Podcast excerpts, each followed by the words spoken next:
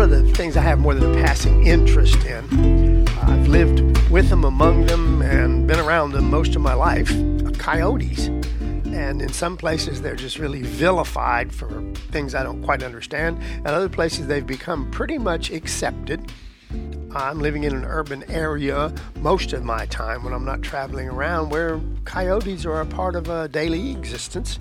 The only scary part is uh, your kitties and your domestic animals. But in most civilized parts of the country now, all these animals are put up or at best in your yard and pretty much easy to protect. The only mistakes have been some people have actually befriended the coyote by feeding them and things, made it a little bit more difficult. But the reason my interest in this exists is because as we become more and more populated, not just coyotes, but other animals need to we need to learn to live with them.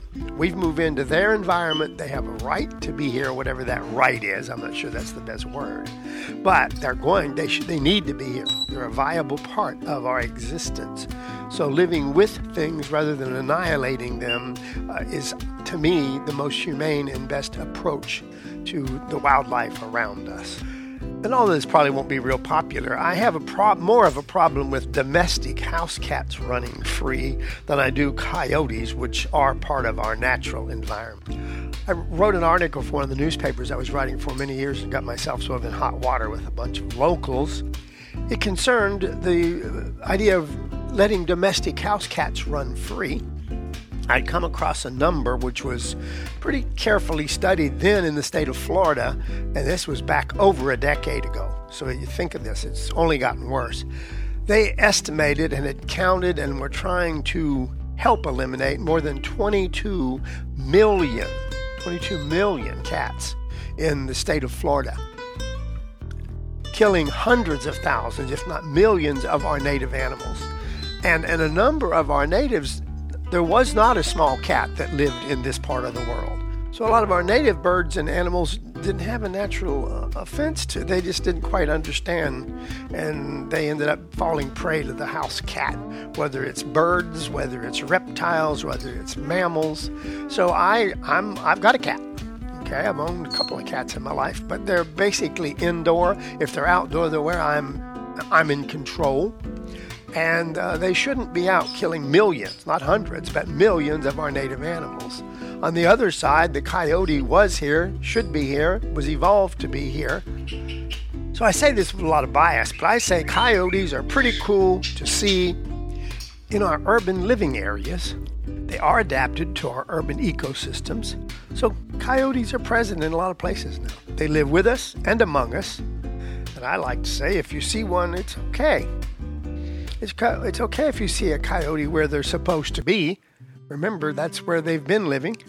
And they have moved a lot, but that's our problem. We moved them, they didn't move themselves. That's another story.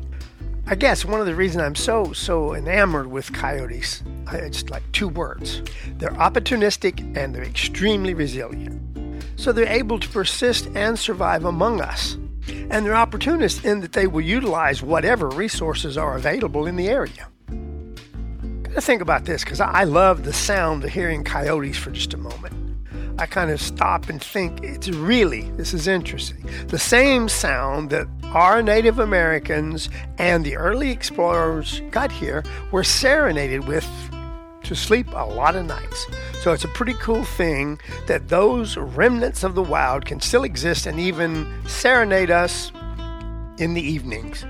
When I lived out north of LA, it was literally two or three nights a week we got to hear them uh, sing us to sleep almost.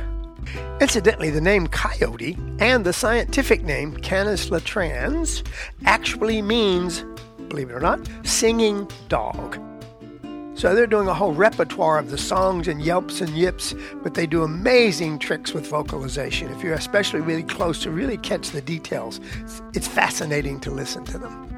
And incidentally, in many parts of our, our country, in the last because of the fires and the floods, and uh, the, the, climate change. I think people are noticing them a little bit more, especially because of all this.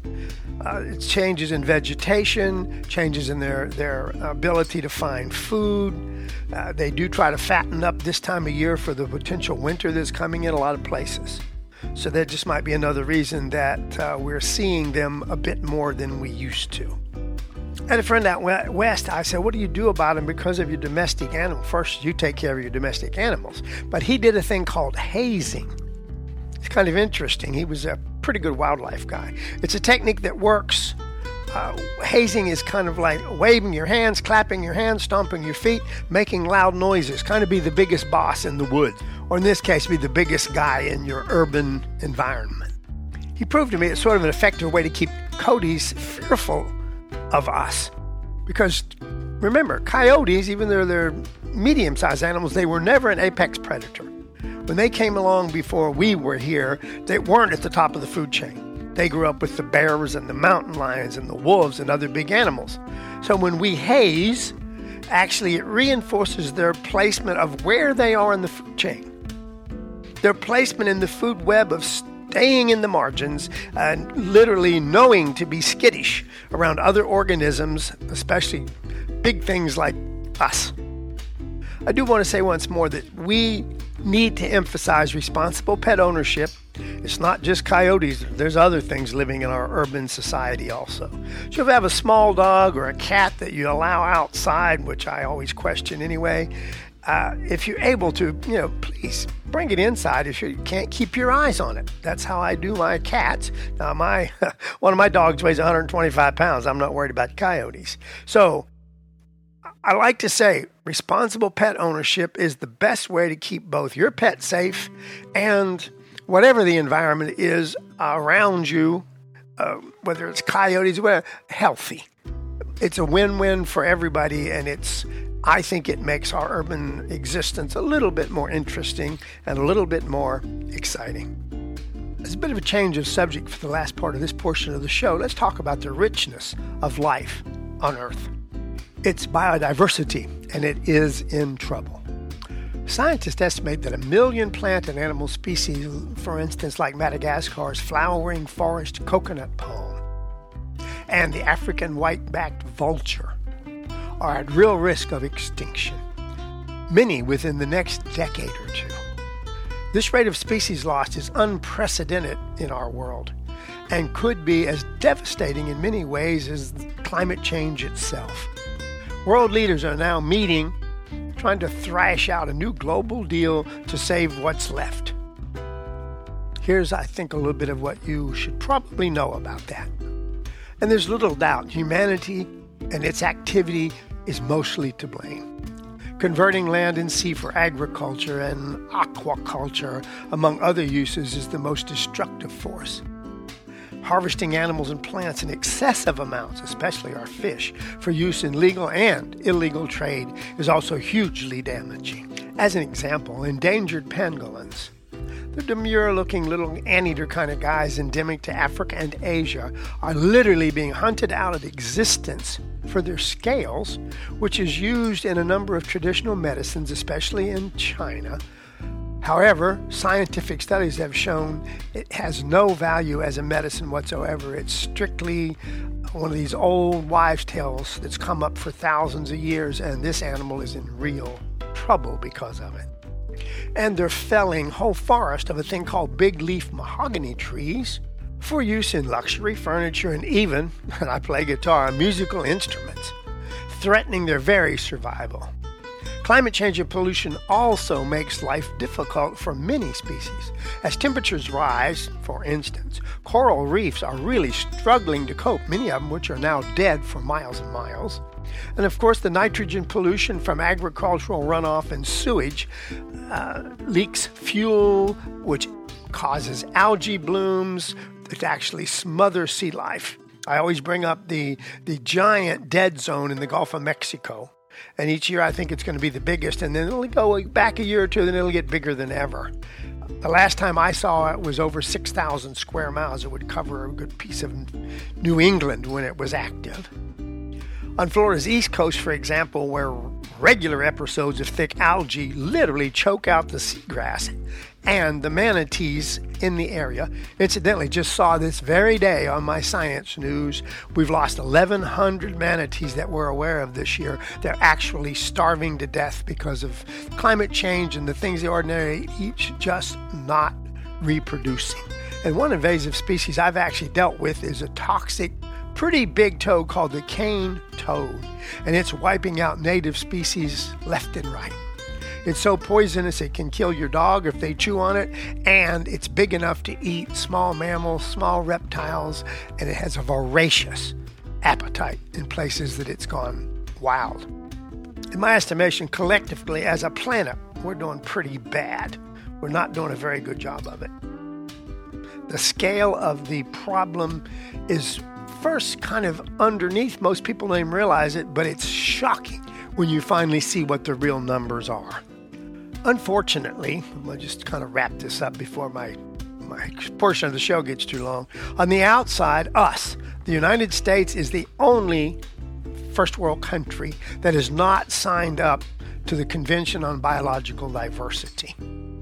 Uh, it, it's came along in the previous administration. I'm hoping that the current administration will be a little bit more aware and a little bit more willing to become part of the solution, not part of the problem. For the good news side of that, we have committed to conserve at least 30% of the United States lands and ocean areas by the year 2030. Local communities will help design and lead these conservation efforts here in the United States. And projects will respect the rights and priorities of our tribal nations for sure. And they're really going to be integrated. They really do still depend on the world around them more than we realize. So they're actually going to be an active group to help us in this conservation effort. So even though we haven't joined this, this convention yet, the United States can still influence the global biodiversity on its own. And this step towards saving a good percentage of our lands is part of the direction we need to go. Remember, we gave away literally millions of acres in the last four years. Thank goodness that didn't all go through, and we've just gotten our land back almost a million acres at Bears Ears and in Escalante. So we are regaining what I thought we were going to lose forever to the oil companies and whoever could uh, take it from us. I mean, it belongs to us. It's a national treasure, and giving it away for short term gain was just never a good idea. Thanks for staying tuned to Organic Matters.